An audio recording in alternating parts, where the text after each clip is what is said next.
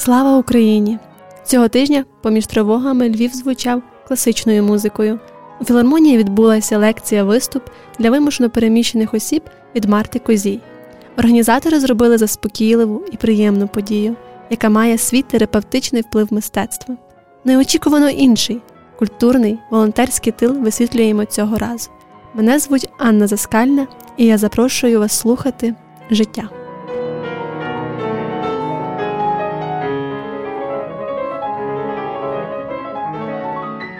Мене звати Марта Кузій, я виконавчий директор нового сезону оркестру симфонічного Львівської філармонії. Скажіть, будь ласка, в чому особливість цієї події? Е, ми вирішили зробити якийсь промінчик такої світла і мистецтва власне в таких тяжких часах е, для людей, які тимчасово переміщені для львів'ян, власне в такій камерній обстановці, в камерному залі філармонії з невеличким репертуаром, з невеличким коментарем, щоб трошки роз розбавити, розбавити так такий е, складний час для нас всіх. Скажіть, як ви вибрали тему сьогоднішнього виступу? Ну, тема вона якось приходить сама собою, тому що е, складний час е, воєнний і відповідно твори, які сьогодні виконувалися, вони мали відношення до е, війни. Шопен в своїх часах також був жертвою війни і мусив себе якось. Реалізовувати власне в такий спосіб, який міг, і українські композитори також це є все ті люди, які боролися проти системи. Тому ну це все очевидний вибір репертуару. Філармонія чим вона особлива? О, філармонія всім особливо. Тут треба прийти і побачити. Зараз у нас в великому залі це є гуманітарний склад допомоги для власне такий волонтерський і для людей переміщених е, тимчасово, і так для тих, е, хто на сході є, чи на ну взагалі в Україні де на передових. От але філармонія це є в нас осередок такий і традиційності, і тепер власне такого нового погляду на музику, на класичну музику. Ми дуже відкриті до людей. Ми стараємося робити власне наше слово, нашу музику такою, щоб люди хотіли сюди приходити щоб людям цікаво було, щоб люди приходили ще і ще. Чого ви очікуєте від відвідувачів після виступу? Я очікую того, що вони вийдуть трошки щасливішими, щоб їм просто стало трошки легше. Музика саме для того існує.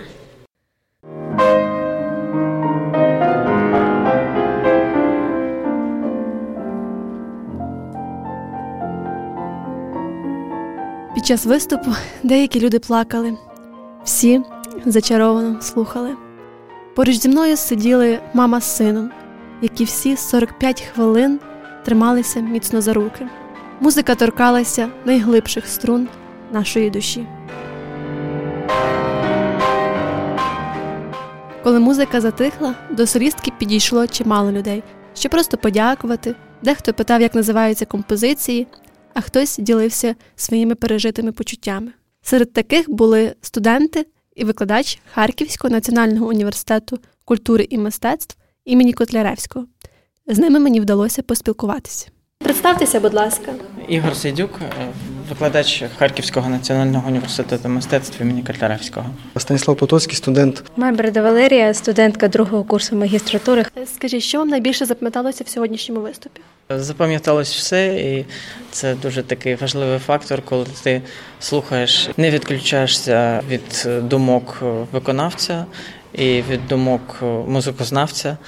І це дуже приємно, тому що це означає, що музикант дійсно дуже справжнє щось нам презентує. Ви знаєте, дуже цікавий формат цього концерту. Я так розумію, концерт-лекція. У нас насправді в Харкові було дуже багато ініціатив е, таких концертів е, до війни. На жаль, це якби е, на майбутнє переноситься. А ми раді, що у Львові у нас така можливість є, і дуже приємно було спілкуватися. Ну якби в лапках спілкуватися з музикантом такого рівня. Нам Марта сказала, що вона навчалась у Польщі. Манера, смак, з яким це було виконано, надзвичайно глибоко проникає до душі і стає зрозумілим, що ти спілкуєшся е, з музикантом дуже високого класу, і приємно, що такі музиканти е, презентують Україну серед е, інших країн. Взагалі, ми, мабуть, за цей місяць дуже хотіли почути знову концерти, якісь нам цього не вистачало, бо це є дуже великою підтримкою не тільки для музикантів, а мені здається, і для всієї країни. Тому е, цього нам певно не вистачало. Чи ви вперше у Львові? Ні, ми не вперше у Львові, але зараз ми поглиблено вивчаємо да, це, це місто. Вам вдалося трішки розслабитися, можливо, в місті, почути себе трішки в безпеці. Так, звичайно. Місто цьому посприяло, можливо, якось. Та, так, іноді турбують як годинники ці повітряні тривоги, але а вже ж тут сприятливі умови для, для творчості. У вас дуже гарна українська. Ви на українську перейшли у Львові чи там розмовляли також українською? У Львові, звичайно, але всі папери офіційні треба заповнювати українською, і це дуже правильно, я вважаю. А тепер, коли наші вороги, да, дуже хочеться якось відмінюватись від них. Так, так але ще навчально навчальний процес він же повністю, повністю е, українською мовою, тому там всі дипломні роботи, там курсові, це виключно українською мовою. Тому в е, розмові це може бути ну, так, дещо дещо складно, ні, ну зараз у Львові. А, але в принципі поступово ми до цього якби звикаємо, пристосовуємося. Дуже гарно, у вас дуже гарно виходить. Насправді не відчувається майже нічого. І як каже гурт Sky у своїй новій композиції, ми маємо не відступати і не здаватися на жодному з фронтів.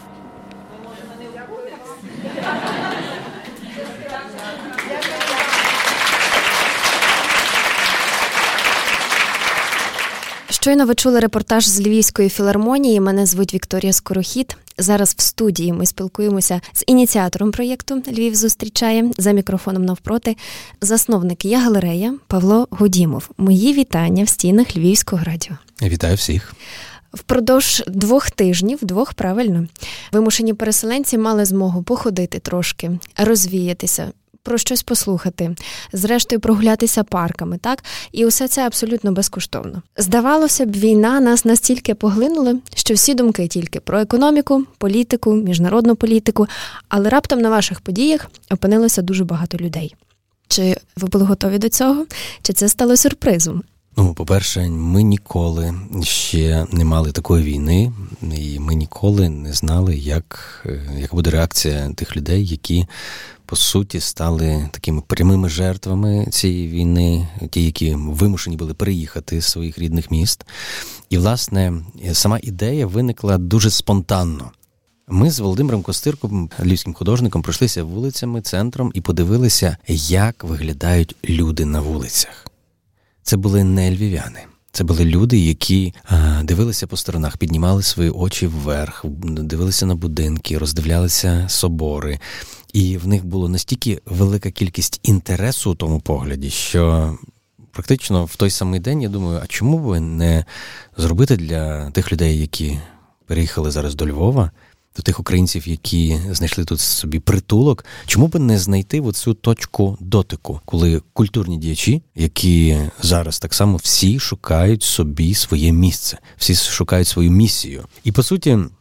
Культурний фронт він такий багатошаровий. І, власне, проект, який е, ми назвали Львів зустрічає, і поділили його на такі категорії, як мистецтво, прогулянки і спілкування. Туди входить багато всього. Це не тільки мистецтво погрулінки спілкувань. спілкування, там і музика, там і певна філософія, там і е, дискусії, там і знайомства.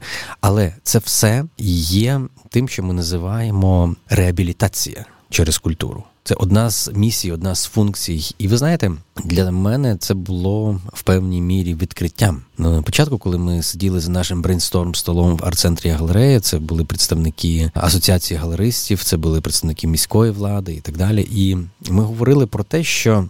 Ніхто не може прогнозувати, наскільки ця подія може викликати інтерес, наскільки велика аудиторія, наприклад, може бути на прогулянках парками, які ми проводимо з Олександрою Сладковою.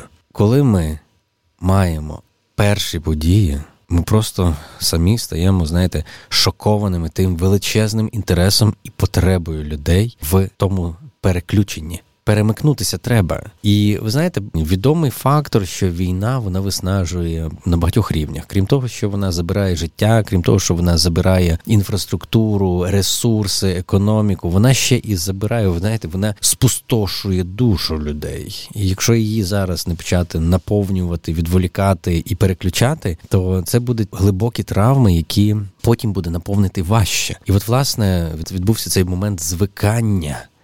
Це таке слово страшне, нібито. Да? Ми звикли до війни, але треба називати речі своїми іменами. Ми багато послухали, подивилися. Ми побачили, хто як ну як передає якусь аналітику, хто з е, творчих людей займає якусь нішу. Тобто хтось вирішив відповідно йти там безпосередньо на фронт чи в територіальну оборону. Хтось вирішив працювати культурними інструментами. Моє усвідомлення, ну скажімо, кожен дивиться через якусь свою місію. Моє усвідомлення того, що ти маєш бути ефективним з тими інструментами, в яких ти є спеціаліст. Якщо ти є спеціаліст в культурі, значить ти маєш максимально перевести е, ті інструменти культури на суспільно корисну функцію. По суті, ти маєш компетенції, які мають працювати на суспільство. І тут ми бачимо, наскільки ця потреба є велика.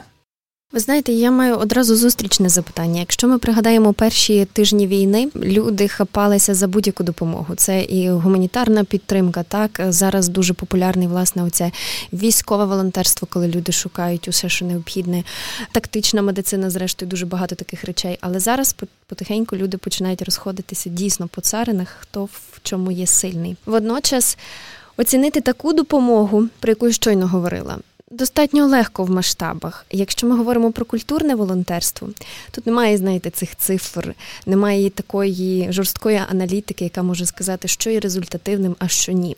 І зрештою, моє запитання, власне, як ви оцінюєте успіх? Як тут в цих умовах можливо його оцінити?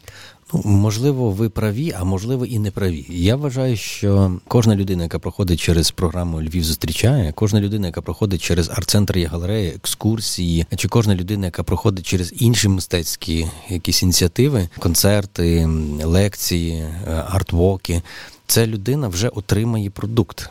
І коли ми говоримо там про те, що там екскурсії в парках збирають, наприклад, іноді до 200 людей, середня подія Наприклад, арт-вок може збирати там від 100 до 150 людей. Лекція містом, коли які проводять співробітники бюро спадщини, може так само бути від 150 людей. Тобто за тиждень проходять більше тисячі людей. А зараз ще ми збільшили, збільшили, скажімо, кількість учасників, і тим самим підключилися музеї, наприклад, територія терору своїми програмами це буде ще більше. Тобто, ми говоримо про те, що серед тих людей, які пройшли через Львів, зустрічає, вже є за два тижні, десь там дві з половиною, можливо, і більше тисяч людей. Тобто, ви розумієте, я не намагалася знецінити. Чи Але це дуже важливий момент, це коефіцієнт. Але наступний ефект виникає, коли ми говоримо про соціальні медіа. Ми чудово розуміємо, що коли ми маємо ті всі картинки, які постяться, е, ті, ті всі роздуми, ті всі речі. Тобто ми бачимо, що це бачить весь світ. І це надзвичайно важливий посил, тому що ми.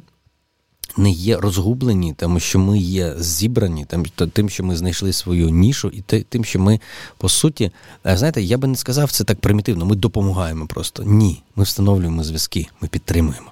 Просто допомога, знаєте, дійсно це слово, яке іноді дуже просте. Можна просто там. Купити щось, чи щось подарувати, чи просто когось приютити, це вже допомога. А коли ти викладаєш душу свою, це зовсім інше. Це та підтримка, яка на емоційному рівні незамінна. Вона не просто побутова, вона дає тобі крила. І, власне, коли ми згадуємо, ну скажімо так, в ті важкі часи, Ну, у нас ж були важкі часи, і це стосується, звісно, і кризи Революції Гідності, і розстріли на Майдані, і так далі. Ти згадуєш це все і розумієш, що культура завжди там присутня, або пісня. Пікардійська терція, там, знаєте, виконує Пливакача, да? чи е, ті самі художники, які на Майдані були присутні і так далі. А зараз це все на іншому рівні ми бачимо, як все розвивається. Завтра, до речі, цього тижня якраз такі дуже важливі зустрічі, і одна з перших, яка підводить підсумки культурного фронту. Тому що для мене ефективність вимірюється в багатьох речах. І якщо ви вважаєте, що культура це є лірика, я би сказав так, культура це технологія. Я завжди є прибічником цієї позиції менеджменту. Завжди є критерії оцінки, завжди є е, можливість це виміряти в людях, іноді в грошах, іноді в участі, іноді в залученості, іноді в партнерстві, іноді в інших ефектах. Але коли ми говоримо про перші кроки, перші кроки це був документ, який був спільно розроблений е, Асоціація галеристів, е, Міністерством культури. Це культурні санкції для Російської Федерації. Це а дуже... розкажіть трохи детальніше. Одна з перших зустрічей, яка ще відбулася через тиждень після початку війни, коли трошки всі вже більш-менш зрозуміли, де вони знаходяться, що відбувається. Тому що перші дні були дуже складні для того, щоб було зрозуміло, що буде через день чи через півдня. От через тиждень ми засіли на наш за нашими там легендарним брейнсторм столом в арт-центрі галерея і нашою, можливо, невеликою компанією галеристів, арт-менеджерів, експертів. Ми почали розробляти цей документ, який називається культурні санкції. По суті, я підібрав цей словосполучення, бо всі говорять про санкції. Е, це економічні санкції. Але ми розуміємо, що культура Російської Федерації останні роки прикривала цю всю агресію, вона по суті е, займалася тим, що soft power називають, да? м'якою силою е, розказувала про велич. Росії на міжнародному рівні вони дуже сильно вливали кошти в створення своїх культурних центрів і так далі. Але по факту більшість тих ініціатив не були суперякісні. Це були пропагандистські ініціативи, які просто ставили за мету присутність в культурному полі. Це культурні війни. І по суті, е, мета була не тільки присутність, а ще й витиснення деяких інших гравців з того культурного поля, зокрема України. І коли е, ми побачили, що це все проявилося в бойових діях і в знищенні українського народу, і в неповазі до європейських цінностей і до багатьох інших речей, ми написали основний документ, який зараз є на сайті arts.gov.ua, і він був підписаний більше ніж 4 тисячі культурних діячів світу. В тому числі підписали його такі, як такі легендарні люди, як Жан Юбер Мартен, один з директорів центру Помпіду і легендарний європейський куратор, Володимир Тарасов, е, це є литовський джазовий музикант і художник. Тобто багато-багато відомих людей, інституцій підписали ті культурні санкції і сказали, що не місце російському мистецтву зараз, не місце російській культурі на фестивалях, в музеях і так далі. Багато виставок повідміняли, багато чого скасували, надрукували на своїх сторінках зокрема такі інституції, як Тейт, наприклад, да, в Британії, що вони припиняють роботу з Росією і з російською культурою. Справа в тому, що було багато запитань. Одне з запитань: а чому російська культура має нести відповідальність? Я вам скажу так: не можна розглядати країну, розкладаючи її обов'язково на якісь складові. Росія в цілому показала своє справжнє обличчя. Туди входить не тільки політикум Росії, не тільки їх мілітарний потенціал, туди входить в тому числі і культура, іноді яка відкрито підтримала, а іноді е, культура, яка не навпаки, замість того, щоб відкрито не підтримувати, просто промовчала. Це діячі культури йдеться. Коли ми говоримо про надзвичайно складний період, як довести, наприклад, за кордоном, що це все є система пропаганди. Бо багато хто привчився до і пригодувався тою культурою, так? Мені здається, на це потрібен так само певний час. Надзвичайно приємно, що зараз там Крістіс провели вже торги, і Сотбіс готує зараз торги благодійні підтримку України. Надзвичайно приємно, що мені постійно пишуть куратори з Литви, Британії, Девід Еліот, який курував перше, е, перше українське бієнале Арсеналі. Він якраз ми з ним постійно в переписці. Він по суті консультує зараз Сотбіс з тими благодійними торгами і іншими речима, пов'язаними з підтримкою України в світі. Я вважаю, що суперважливим є заміщення тої культури агресора на культуру нас. Можливо, це звучить як культура жертви, але я не вважаю, що ми жертва. Ми є ті, хто дає такий, знаєте, справжній опір. По суті, Україна проявила купу проблем. Проблем, які стосувалися, називаємо так, нерозуміння в Європі ролі України. Так, І Зеленський дуже чітко сказав. Я це повторював постійно. Кажу, що між нами, між Європою і Україною стіна стоїть, і це в тому числі і культурна стіна. І він він згадував, про коли виступав Бундестагу, про ту стіну. Так, коли ми говоримо про ті дії, які нам потрібно зробити зараз, нам потрібно і на фронті, і на культурному фронті, в міжнародному активно бути представленими, щоб нас знали не тільки як країну, яка вміє воювати і давати відбір агресору, відсіч агресору, а ще і яка має культуру, яка по суті є інструментом цивілізованої комунікації. Тому що, якщо ви мене спитаєте, чи війна має відношення до цивілізованого світу, я скажу, що така війна, як відбувається, і взагалі війна в олдскульному форматі, коли бігають, стріляють, бомблять і так далі, це взагалі щось непритаманне сучасному світу. І Росія показала всю дикість своїх правил, своєї безпринципності і брехні, і кодування свого населення. Ви розумієте, як багато треба буде зробити тепер Росії, щоб це населення перетворити на народ? Чи важливо це взагалі? Не знаю. Ви знаєте, недавно мені трапилося. Я не знаю, чи це історичний факт, насправді, але десь така оповідка, що коли до Черчилля принесли бюджет розписаний, він запитав, де видатки на культуру. І йому сказали, ну ми ж воюємо. Він сказав, так заради чого тоді? Якщо ми десь ем, прикинемо, що ця, ця розмова таки була. Е, як ви гадаєте, що буде далі з культурою? Бо зараз знову ж таки всі переживають складні часи. І чи можемо ми зараз говорити про те, що культура зараз теж потребує дуже підтримки? Чи знову ж таки це зараз трохи не на часі? Це завжди на часі в самі кризові часи, і я думаю, що все-таки є деякі поспішні рішення, зокрема про те, що Український культурний фонд передав на інші потреби, на потреби фронту бюджет. Я вважаю, що ціла галузь має бути підтримана і, по суті, ангажована на те, щоб займатися тим культурним фронтом. І ці гроші треба було розподілити на те, щоб більшість тих проєктів відбулися за кордоном в партнерстві з іншими інституціями і в партнерстві, в тому числі і закордонними фондами.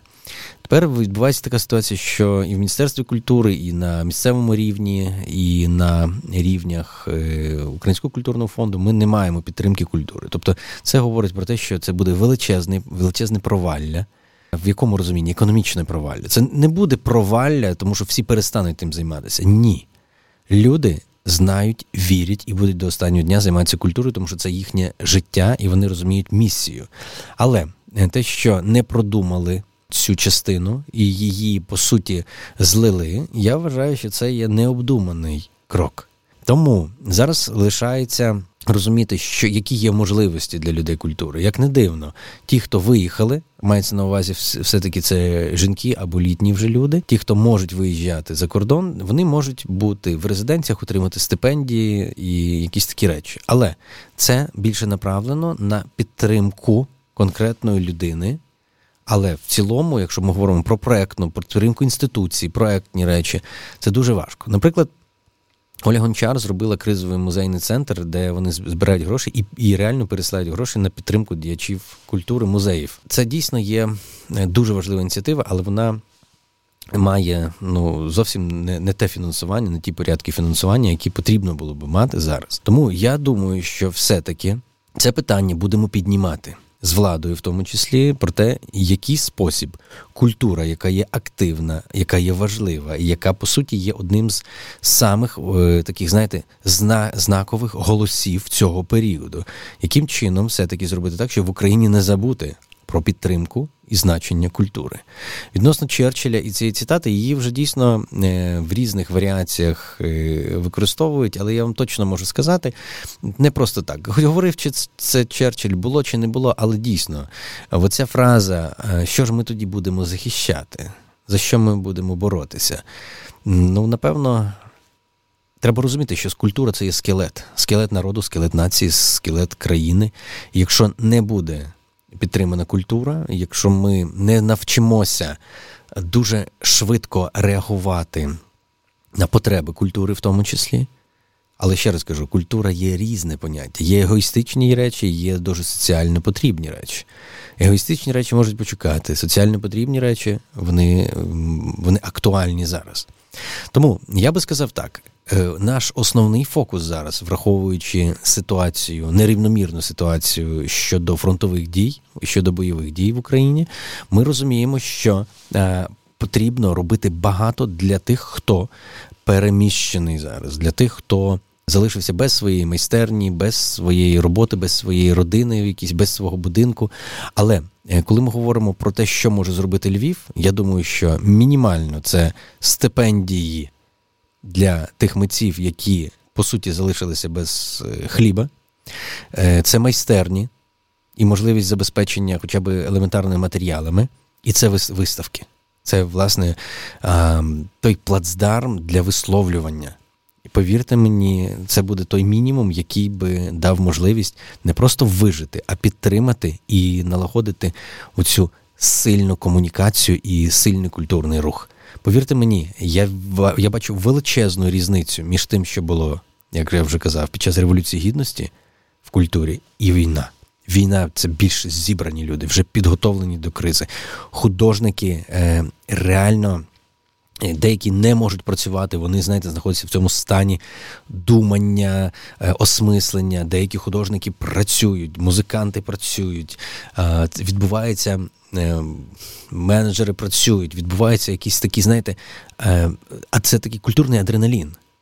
Коли ми будемо говорити про підтримку, я чудово розумію, що має бути вироблений цей механізм і готовий, якщо вже хтось почав думати про цей механізм е, як державний, так і, можливо, на місцевому рівні, або навіть приватний, я готовий долучитися до таких ініціативних груп і, по суті, доформулювати ті потреби для того, щоб ми не прогавили час і ми не втратили. Тому що є великий ризик. Того, що ми втратимо великий плат. Це ж ще й завдання, яке Росія ставить, да? щоб всі злиняли культурні діячі, тому що небезпечно. І по суті стали частиною, так як в Росії. Да? Ви ж знаєте, що в Росії практично основні художники, які вважаються російськими, вони не живуть в Росії. Вони давно поїхали. Вони поїхали з е, цієї землі, яка вся пропахла кров'ю, нафтою, е, тоталітаризмом, культом особистості. По суті, це ж давайте називати речі своїми іменами. Путін за 20 років перетворив себе на лице Росії. Ну, тому що світі говорить Путін, вони мають на увазі, що Росію. Невзоров дуже гарно сказав, таку от його позиція надзвичайно цікава. Він е, в останніх своїх е, невзоровських середах він сказав фразу, що Путін мав за ті 20 років шанс перетворити Росію на дуже прогресивну країну. Але це все померло в тому, що називається це не просто корупція, це злочин. Да? Тобто це є і корупція, і яхти, і палаци, і бідність, і відсутність інновацій, технологічності, хамство, безкультур'я, е, пропаганда, брехня. Тобто, замість того, щоб приєднати на нас, приєднати в якому розумінні, щоб Росія стала важливим центром тяжіння в краї... в світі і відмовилися від своєї ідіотської загарбницької політики, вона перетворилася просто на дно. І це надзвичайно важко, коли твій сусід на дні. Тому що, по суті, його руки тягнуть тебе туди само, вниз. І Можливо, ця заздрість, цей культ особистості і ця безкультур'я, повірте мені, ця теза, яку я ще в січні я її осмислював, більше культури, менше крові. Це стосується всього світу. Це не стосується тільки України. Більше культури, менше крові. Ви знаєте, я задаю собі запитання, що треба мати в голові, щоб кинути бомбу на театр в Маріуполі з написами Діти, але це театр ще й до того ж. Що треба мати в голові тої людини, яка виконує цей приказ? людина, яка би пройшлася все-таки культурою, вона би не виконала цей приказ. Ця армія не пішла би вбивати цивільне населення, дітей. Ці люди би не стріляли в обличчя дітей. Тобто, це, знаєте, яка найстрашніша фотографія, яку я побачив за цю всю війну. Як на лікарняному ліжечку сидить дівчинка, маленька, років, напевно, вісім, і в неї немає руки. І відірвала руку. Тобто, я вам скажу більше: культура це протидія війни в зародку. Втрата культури Росії на лице. Все зникло. Зникла честь, зникла гордість, зникла, е, зникла етика, пішла брехня. Там, де брехня, там нема місця для розвитку. Тому е, я би сказав так: ця війна це така прокладена Ну, це не війна між Україною і Росією. Це війна дійсно так двох світів, то що називається. Це, скажімо так, війна між цією дрімучістю і брехнею, і, по суті, прагненням світлого, активного, культурного. І саме головне, знаєте, за, якимись європейськими правилами. Ми розуміємо, що Європа так само має певну кризу. От зараз я мав інтерв'ю для італійського каналу рай. І ми так само говорили, зачіпали про те, що журналіст про це говорив. Про те, що в Італії так само є велика криза, криза і на ментальному рівні, про те, що італійці тільки про себе думають і так далі. Але питання в тому, що змішування Західної і Східної Європи воно дасть певний гібрид. І це питання, чи ми, чи Європа вважає, що ми потрібні в Європі? Це одне питання. Інше питання. Чи ми можемо бути європейцем без Європейського Союзу? Звісно, так. Європа це не не членство в якихось Європа, це перш за все стан всередині, це стан душі. І, власне, ця війна пробудила особливу єдність, яка є в Україні, такої єдності, якої ти не побачиш поза кризовими моментами. Тому я думаю, знаєте, я от е, з перших днів війни я вибираю такий гумор, який є в соціальних медіа, і раз на тиждень, раз на півтора тижні роблю пости таких підбірок. І е, в якийсь момент я зрозумів, що тільки великий народ може так добре використовувати в такі складні часи гумор, сатиру, самоіронію і так далі. І це неймовірно, неймовірно ем, великий жест. І повірте мені, він не просто допоможе нам вижити в тих всіх умовах, він допоможе нам зростати. Він допоможе нам бути тверезими, і нам і не допоможе, він допоможе нам не сісти на гачок якоїсь внутрішнього самозахоплення і, знаєте, от ейфорії. От ейф, з ейфорією треба бути дуже обережно як на війні, так і в мирному житті. Тому е, я пишу завжди зараз так: слава Україні і слава українському народу. Тому що ми маємо щастя жити в складні часи, але в країні, яка неймовірно романтично, е, може навіть олдскульно, єдина і героїчна. Знаєте, світ давно вже такого не бачив.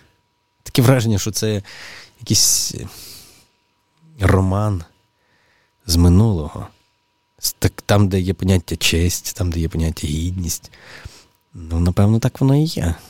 Ми сучасні, але ми ще маємо оцей, знаєте, благородство, оцей момент якоїсь, якогось стану. Знаєте, І ми цей катарсис переживаємо спільно всі. Ну, і це культура. І це важлива частина нас. Безмірно цікаво вас слухати, насправді. І в мене ще було б багато запитань, але ми вже так довго говоримо, що мусимо потихеньку завершувати. І розмова насправді видалася дуже продуктивна. Поміж повітряними тривогами, так Павло Гудімов був нашим гостем. і Я дуже вам щиро дякую за те, що ви прийшли і поділилися своїми думками, бо вони справляють враження. Дякую. Е, я ще раз хочу попросити вас слідкувати за Львів зустрічає. Хештег Львів зустрічає як Фейсбук, так і в інших соціальних медіа. І е, зверніть увагу, що музи не мовчать. І слідкуйте в тому числі за діяльністю арт-центру «Я галерея» як онлайн, так і офлайн. Дякую, обіймаю ваш Павло Годімов. Мене звуть Вікторія Скорохід. Мені було приємно для вас сьогодні працювати. Я передаю слово далі. Анна Заскальна уже на новій локації. Зараз я біля меморіалу пам'яті Героїв Небесної Сотні. Звідси починається мультимедійна екскурсія від команди Центру архітектури, дизайну та урбаністики Порохова вежа. Серед великої кількості людей я помітила пані Марину, яка стояла сама і задумливо вдивлялася у місто. Вона родом з Конотопа. Старший син загинув у 19 років на війні. Він пішов добровольцем у 2018 році. Зараз вона тут, з меншим сином, якому всього 13. Вдома у неї залишився лише брат, батьків вже немає. Проте жінка дуже щиро сподівається, що зовсім скоро вдасться повернутися додому. Да, я не перший раз у Львові, і мені дуже тут гарно, затишно і спокійно на душі. Дуже. Ну, хотілося б щось побачити, таке, що я не бачила ще, чи почути. Може, щось особливе так. А як ви до Львова спокійно? Ой, дуже ні. Ну спокійно, ну ми з Конотопа виїжджали зеленим коридором, тобто нам предоставили автобуси до Лубнів. А в Лубнах ми пересіли на потяг, їхали дуже багато, тому що путями об'їжджали, ну там, де більш-менш менш небезпечно, тому дуже довго. Ну, їхали в тамбурі і на полу спали, я з дитиною. Так що ну, тяжко було, тяжко. Ну нічого, зараз, зато зараз ми в безпеці і дуже гарно. Дай Бог, щоб воно так і було далі тут. Нам підготували унікальну прогулянку екскурсію губернаторськими валами. Потім ми завітали до однієї з небагатьох збережених до сьогодні оборонних споруд Львова порохової вежі. Дізналися цікаві факти та легенди таємничої будівлі з левами у самому центрі міста. На жаль, це доволі символічно, що 500 років вежа проіснувала, простояла в самому центрі міста. Вона була як оборона, і сьогодні ми тут отримуємо волонтерську оборону за таких сумних обставин, але ми тішимося, що наше приміщення, маючи таку велику площу, допомагає тому, щоб тут розвивалася волонтерська діяльність. Ну і це хороше бомбосховище насправді. А наприкінці нам вдалося побачити перший в Україні великий урбаністичний макет Львова, де за допомогою візуальних проекцій все немов оживає. Мене звати Назар Цидоляк, я директор Центру архітектури, дизайну та урбаністики Прохова вежа. Сьогодні ми взяли участь в проєкті Львівської асоціації галеристів, провели екскурсію по губернаторських валах та пороховою вежею. Насправді ми дуже раді, що ми змогли прийняти участь і отримали таку можливість показати людям, трошки розказати про історію міста, історію Львова. Ми розуміємо, що в такий час людям потрібно трошки розряд якоїсь розрядки і трошки відволіктися від тих подій, які відбуваються сьогодні. Отже, порадившись з командою, ми прийняли рішення провести таку оглядову екскурсію губернаторським валами та розказати про наш поточний проект. Він насправді існує ще з 2019 року. Ідея його полягає в тому, щоб показати та візуалізувати історію нашого міста в контексті його архітектурної складової. Історією виникнення макету зі мною поділилася Ангеліна Єфименко, арт-директорка Центру архітектури, дизайну та урбаністики Порохова вежа. Офіційне відкриття макету відбулося у 2019 році. Це проект створений за підтримки Українського культурного фонду. Ми виграли грантові кошти на це. Тоді як і створився центр архітектури, дизайну та урбаністики Порохова вежа, вже як окремий центр, як інституція. Та тому виходить, що макету вже три роки. А такі екскурсії будете ще проводити? А, Насправді ми сьогодні хотіли якраз подивитися, наскільки це буде цікаво. А ми побачили, що цікаво, тому ми з радістю. Проведемо ще екскурсії, можливо, навіть придумаємо інший якийсь новий формат, щоб все цікавіше і цікавіше було. А як люди можуть дізнаватися, коли буде екскурсія? Через соцмережі це сторінка на Фейсбук та в інстаграмі. І оскільки сьогодні говоримо про культурне волонтерство, запитуємо наших героїв одне: а культура теж може бути зброєю? Культура не може, вона і є зброєю, завжди була нею, тому що витвори мистецтва це ледь не єдине збережені речі, які показують, описують події, які відбувалися. Це 100% зброя, і її просто треба правильно вміти використовувати і скеровувати на ту ціль, яку потрібно. Зброя в думках е, більшості людей, напевно, асоціюється з тим, що позбавляє життя. Мистецтво ну, воно не позбавляє життя, а воно навпаки е, створює е, дуже великий стимул до життя та мотивацію до цього життя. Тому мистецтво, перш за все, любов, а любов, як ми знаємо, почуття, що породжує життя. Тому з мистецтвом до перемоги і до життя. Я вважаю, що будь-яка творчість, музика чи художнє мистецтво, театр, будь-що це може підіймати дух нації, що є таким важливим е, в цій ситуації. Тому, якщо не самою зброєю, то допоміжним чинником це є для нації.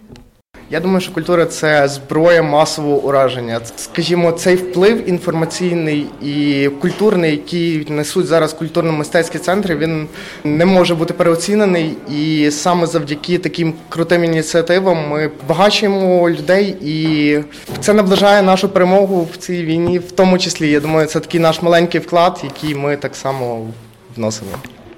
Так і ні. Зброю, мабуть, так, тому що що може ще музикант зробити. Я вважаю, що він не має брати в свої руки зброю справжню. Якщо б кожен чоловік, кожна людина мала в своїх думках філософію миру, філософію добра, філософію світу і філософію творчості, якщо б виховання кожної людини було якимось позитивним аспектом то не було б він. Обов'язково і культура, і зараз да, і культура. Я думаю, що все зараз може бути зброєю. Головне, щоб народ були всі разом. Да, І і мова, і культура, і все це на ну, теперішній час. Це я вважаю, що це зброя. Так. Сьомий епізод подкасту Волонтерський тил для вас готували Анна Заскальна та Вікторія Скорохід. Не здаємося, працюємо далі.